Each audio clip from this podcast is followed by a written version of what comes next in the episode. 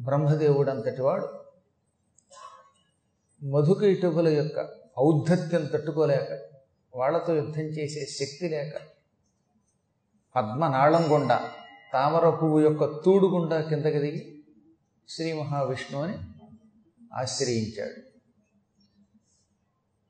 స్వామివారు గాఢంగా యోగ నిద్రలో ఉండగా ఈయన కూడా ఒకనొక తామసీ శక్తి చేత ఆవరింపబడి నిద్రపోతున్నాడని కనబె కనిపెట్టి ఆ తామసీ శక్తిని కూడా ధ్యానం చేశాడు.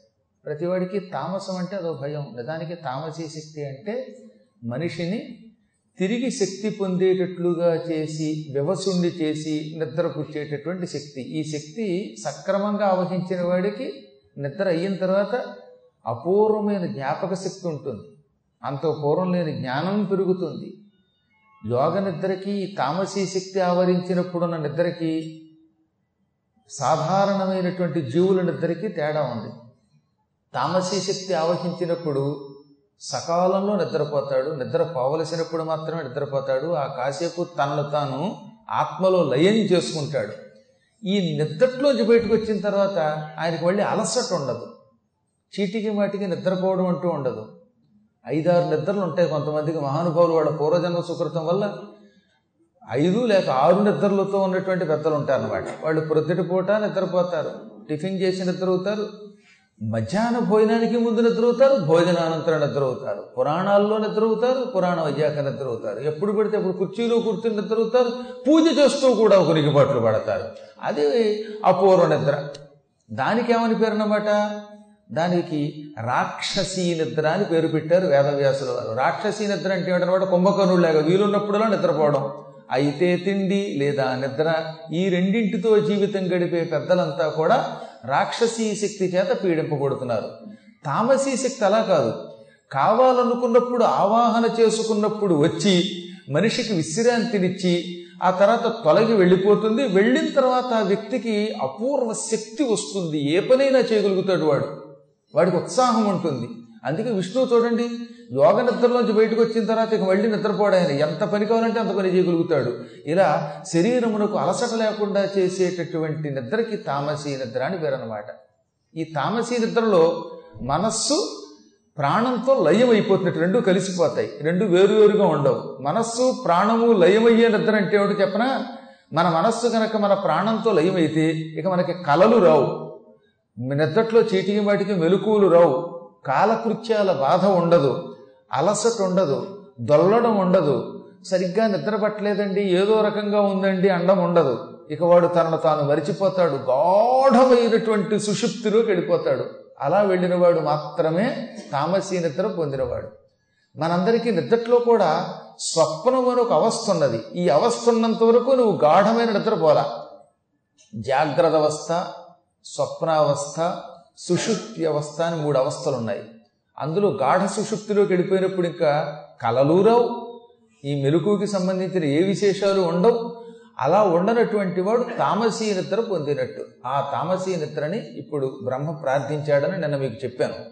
ఆ తామసీ నిద్ర ఆనందపడి బ్రహ్మ యొక్క స్తోత్రం సేకరించి విష్ణువు మీద నుంచి అలా పక్కకి తప్పుకున్నది. ఆ తప్పుకున్నవాడు ఒక రకమైన నలుపు రంగులో ఉంటుంది. అది నలుపు అంటే నలుపు కాదు. ఇంద్రనీలమణి ఏ విధమైన నీలపు వర్ణములో ఉంటుందో ఆ రకమైనటువంటి నీలపు వర్ణంలో ఉంటుంది ఆ శక్తి. ఆ శక్తి నాయనా బ్రహ్మ నీ ప్రార్థనకి సంతుష్టురాలనయ్యాను ఇప్పటి వరకు విష్ణువుని పట్టుకున్న నేను ఆయన విడిచిపెడుతున్నాను ఆయన లేస్తాడనగానే ఆయన లేచాడు. ఆవులిస్తూ లేచాడు. సర్వశక్తులు పొందాడు. నవనాడులలో చైతన్యం వచ్చింది. అప్పుడు ఆయన లేచి ఏం బ్రహ్మదేవ? హాయిగా పుండరీకంలో కూర్చోలేక తెల్ల తామర పువ్వులో కూర్చోలేక ఎందుకు అది వదిలిపెట్టి ఇక్కడికి వచ్చామన్నట్టు ఏమి ఎరగనట్టుగా అప్పుడు ఆయన అన్నాడు ప్రభు నీకు తెలియందే ఉంది. ఎవరో ఇద్దరు భయంకర రాక్షసులు నా వెంట పడ్డారు ఒకటి పేరు మధువు ఇంకోటి పేరు కైటభుడు. వాళ్ళు ఎలా పుట్టారో నాకు తెలియదు. వాళ్ళు పుండరీకంలో కూర్చుని సృష్టి చెయ్యాలని ఆలోచిస్తున్న నా మీదకి దాడికి వచ్చారు ఆసనం నాకు ఇమ్మన్నారు వాళ్ళకి ఆసనం ఇవ్వడం ఇష్టం లేక తామర పువ్వు మూసుకుని నేను కిందకి దిగిపోయాను. అదృష్టవశాత్తు నీ దర్శనమయ్యింది. నిన్ను ఆవరించిన శక్తిని ప్రార్థించాను. ఆమె తొలగింది నీకు మెలకు వచ్చింది. కాబట్టి ఇప్పుడు నాకు బ్రతుకు వచ్చింది ఆ రాక్షసుల్ని సంహరించి నన్ను రక్షించు అంటే అప్పుడు స్వామివారు చెప్పారు నా చెవులలో నుంచి గులిమి బయటకు వచ్చింది. ఆ కర్ణమలం నుంచి ఈ వధుకు ఎటువులు పుట్టారు? వాళ్ళని నువ్వు చంపలేవు నేనే చంపుతాను. వాళ్ళని రాని అన్నట్ట. అనేలోపు ఈ తామర కాడ పైభాగంలో పట్టుకుని కిందకి జారుతున్నటువంటి రాక్షసులిద్దరూ కిందకి దిగి వచ్చారు. అప్పటికి చేరారు వాళ్ళు. వాళ్ళు బ్రహ్మకేసి చూసి ఓ ఎర్రనివాడ చతుర్ముఖుడా నువ్వు నాతో యుద్ధం చేయలేక తామర వెమ్మంటే ఇవ్వలేక నీకు సాయం కోసం ఈ నల్లని వాణ్ణి తెచ్చుకున్నావా? నీకు ఎంతమంది సాయం వచ్చినా ఖాయంగా నిన్ను చంపడం మాత్రం నిజం. నిన్ను ఈ నల్లని వాణ్ణి మట్టు పెడతాం ఆ తర్వాత ఈ పుండరీకం మేము స్వీకరిస్తాం. ఓ నువ్వు ఎంత పిరికివాడివి? యుద్ధం చేయలేక పారిపోయి ఈ నిద్రపోతున్న వాడిని ఈ నల్లని వాడిని సాయం తెచ్చుకుంటావా? వాడేవి వాడితో పాటు ఈ చరాచర జగత్తంతా మా మీద పడిన ఒక్క ముష్టిఘాతంతో చంపేస్తాం అని బెదిరించారు. శ్రీ మహావిష్ణువు మీకు కావలసింది యుద్ధమే కదా.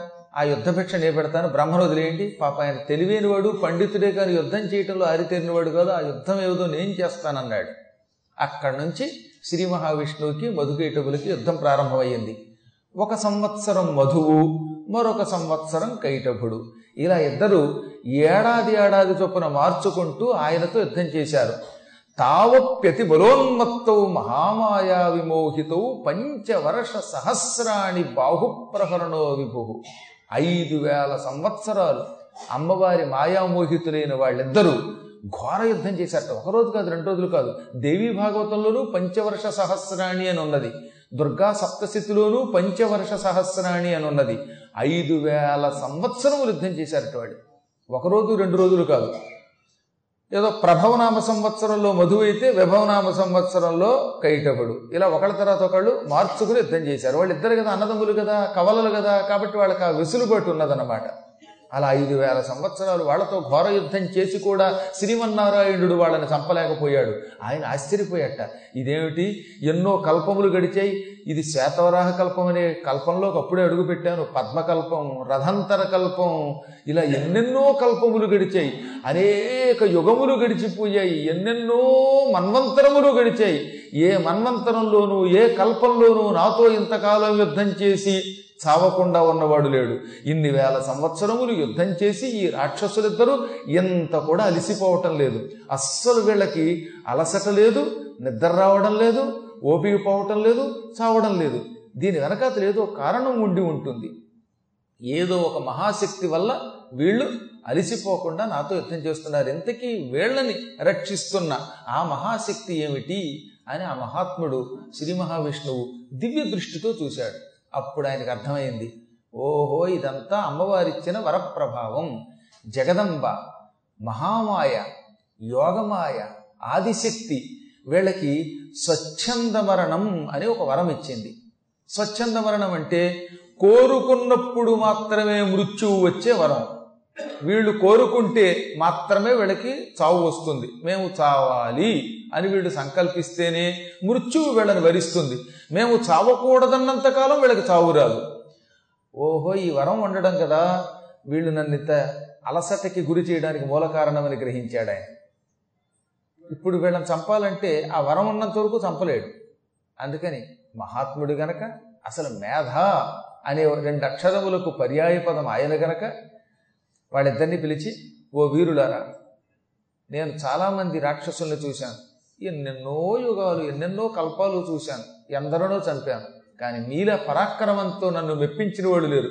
ఏమి మీ బాహుపరాక్రమం మీ చేతులు ఎరపకడ్డీల్లో ఉన్నాయి గుదియల్లో ఉన్నాయి సోలాల్లో ఉన్నాయి. అందుకే మీరు నన్ను పిడికిటి పోట్లతో ఇంతకాలం బాగా అలసటకి గురి చేశారు. మీలాంటి పరాక్రమవంతులంటే నాకు చాలా ఇష్టం. మెచ్చుకుంటున్నాను. కాకపోతే మీకు నాకు ఒక తేడా ఉన్నది.